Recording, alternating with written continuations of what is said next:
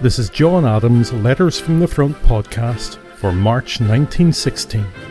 This podcast looks at life in World War I through the letters of John Adams, who was 23 when he joined up in September 1914. He served with the 9th Service Battalion, Royal Irish Fusiliers, and was involved in many significant events on the Western Front, particularly Passchendaele.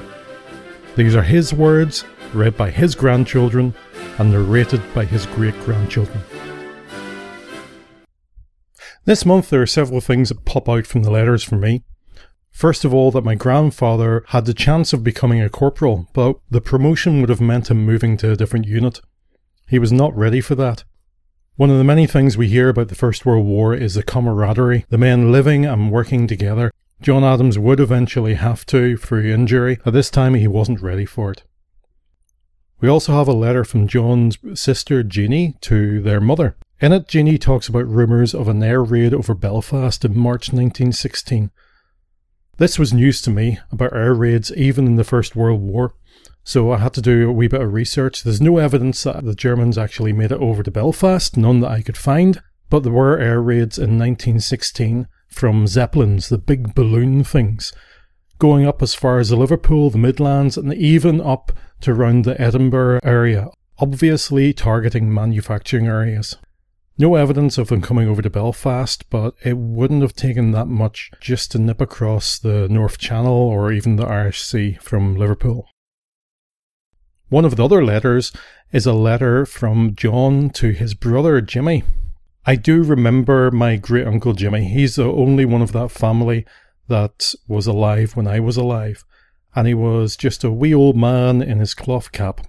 It's lovely to see in this letter the teasing of Jimmy about the dance, about talking to a girl that John knew, but also at the end of the letter there was the love of brothers. I'm glad to have my brothers working alongside me and doing this project with them. And it must have been really hard for John to be away from his brother, no matter what the camaraderie in the trenches. My name's Mark Adams, and John Adams was my grandfather. By early February 1916, the 36th Ulster Division had been moved up the line to the Somme region. At this time, the area of devastation was confined to a narrow strip of the front line, with farming and other activity still going on in the surrounding countryside. The River Ancre, a tributary of the River Somme, divided the sector into two subsectors known as Hamel and Thiepval Wood, with the River Ancre in the middle of the swampy valley. The 9th Royal Irish Fusiliers were mainly at Thiepval Wood. By the time John Adams reached this area, the trench system was well established, but the appalling weather meant that the trenches were deep in water, making drainage a key problem. Snow blocked some communication trenches, and when it thawed, it caused the sides of the trenches to collapse. The men spent their time either on patrols or making improvements to the trenches, as much in conflict with the weather as with the Germans. Being in reserve was not an easy life, as it often included hard labour. On March the 15th, a large working party of 500 men of the battalion dug a new communications trench 5 foot deep, 4 foot wide at the top, and 2 foot wide at the bottom, for 300 yards. On the 17th of March 1916, St Patrick's Day, it provided much needed celebration for the Irish regiments. From 6am there were bands, marching, and presentations of shamrocks. In the afternoon, football matches were played against the 14th Royal Irish Rifles, where the 9th RIF won. The day finished with a concert in the evening. By the end of March 1916, the 36th Ulster Division had responsibility for the line between Hamel and Thiepval Wood.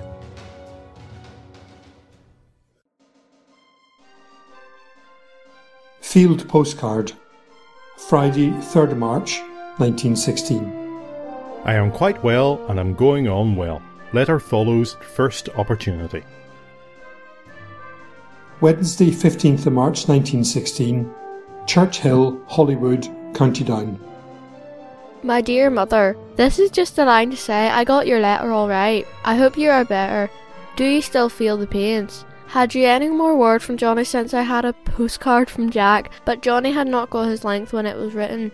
I have written to them both and sent Johnny his paper. They were lucky boys, got home the time they did. All leave has stopped.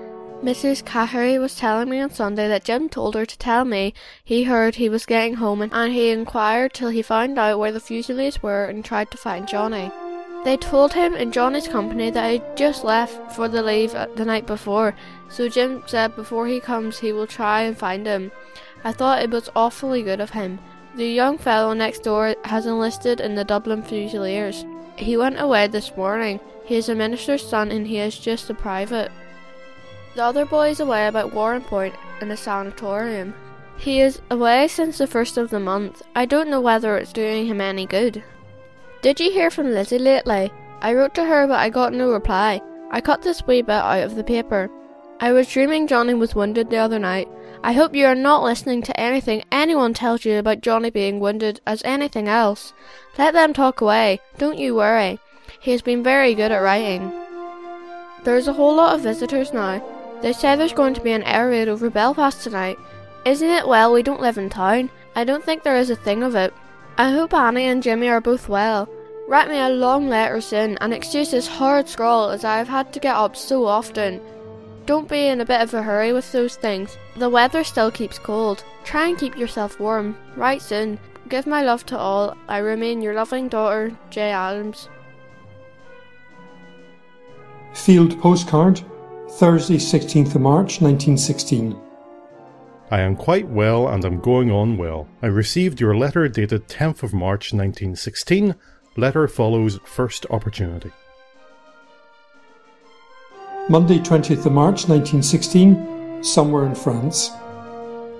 My dear mother, just a few lines to let you know that I am still in good health, hoping this will find yourself and all at home the same.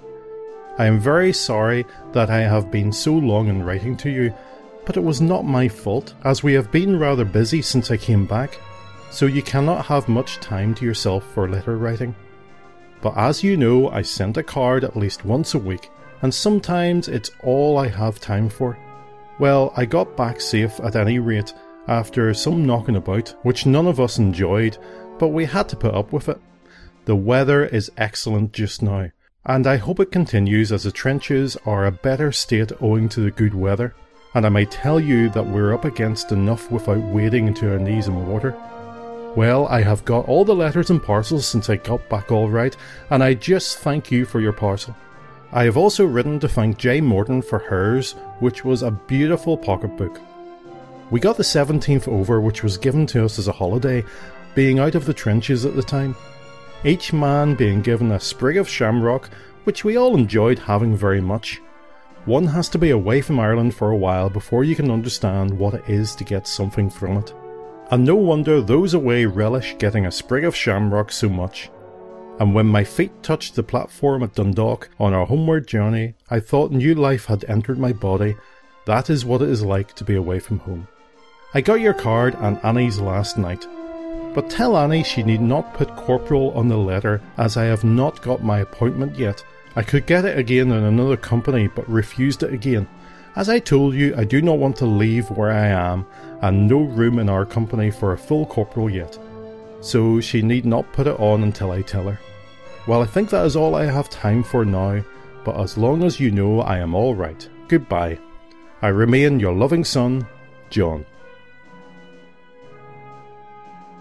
Field postcard Thursday, 23rd of March 1916. I am quite well and am going on well. I received your letter dated 18th of March 1916. Letter follows at first opportunity. Field postcard Sunday, 26th of March 1916. I am quite well and going on well.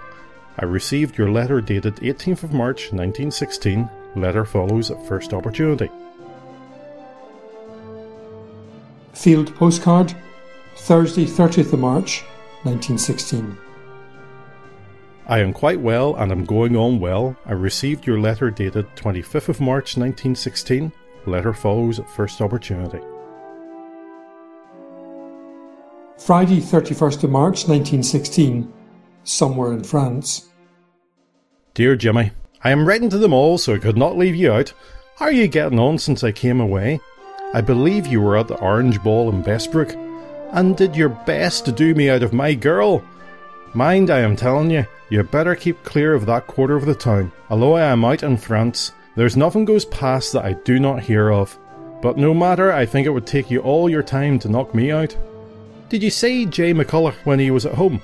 I did not think you knew him, but if you do, then you know a gentleman, one that any man might wish to have as a friend. I believe you had one great fall of snow. Last week we had one about the same time, but there's no trace of it now. It does not stay long in this country, well, you need not take it angry at what I said. It was a wee joke. Jenny was telling me that she was talking to you at the dance, and what a fine fellow you were. She said you were nearly as good as your big brother, but seemed to have more to say, I don't think. I think I must stop now, or you may not answer it, but I hope you do, as I would like to hear your way about it. No more at present, I remain your loving brother, Johnny. Friday, 31st of March 1916 somewhere in France, British Expeditionary Force.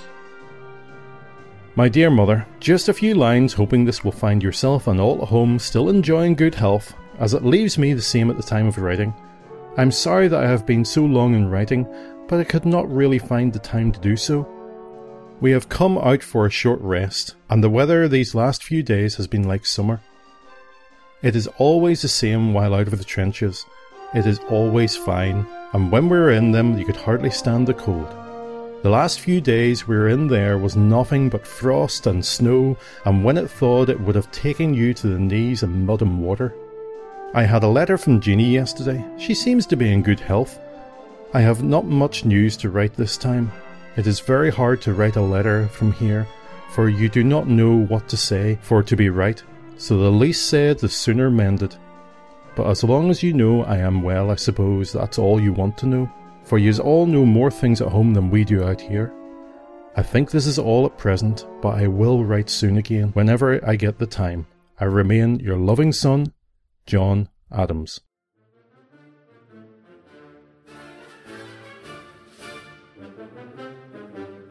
Thank you for listening to John Adams' Letters from the Front podcast find out more about John Adams and his family, visit www.johnadams.org.uk forward slash letters.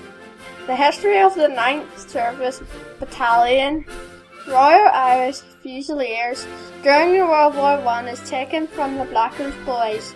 Visit them at www.9irishfusiliers.co.uk with the number 9 podcast will be published a hundred years after the letters were written, so will be published nearly every month.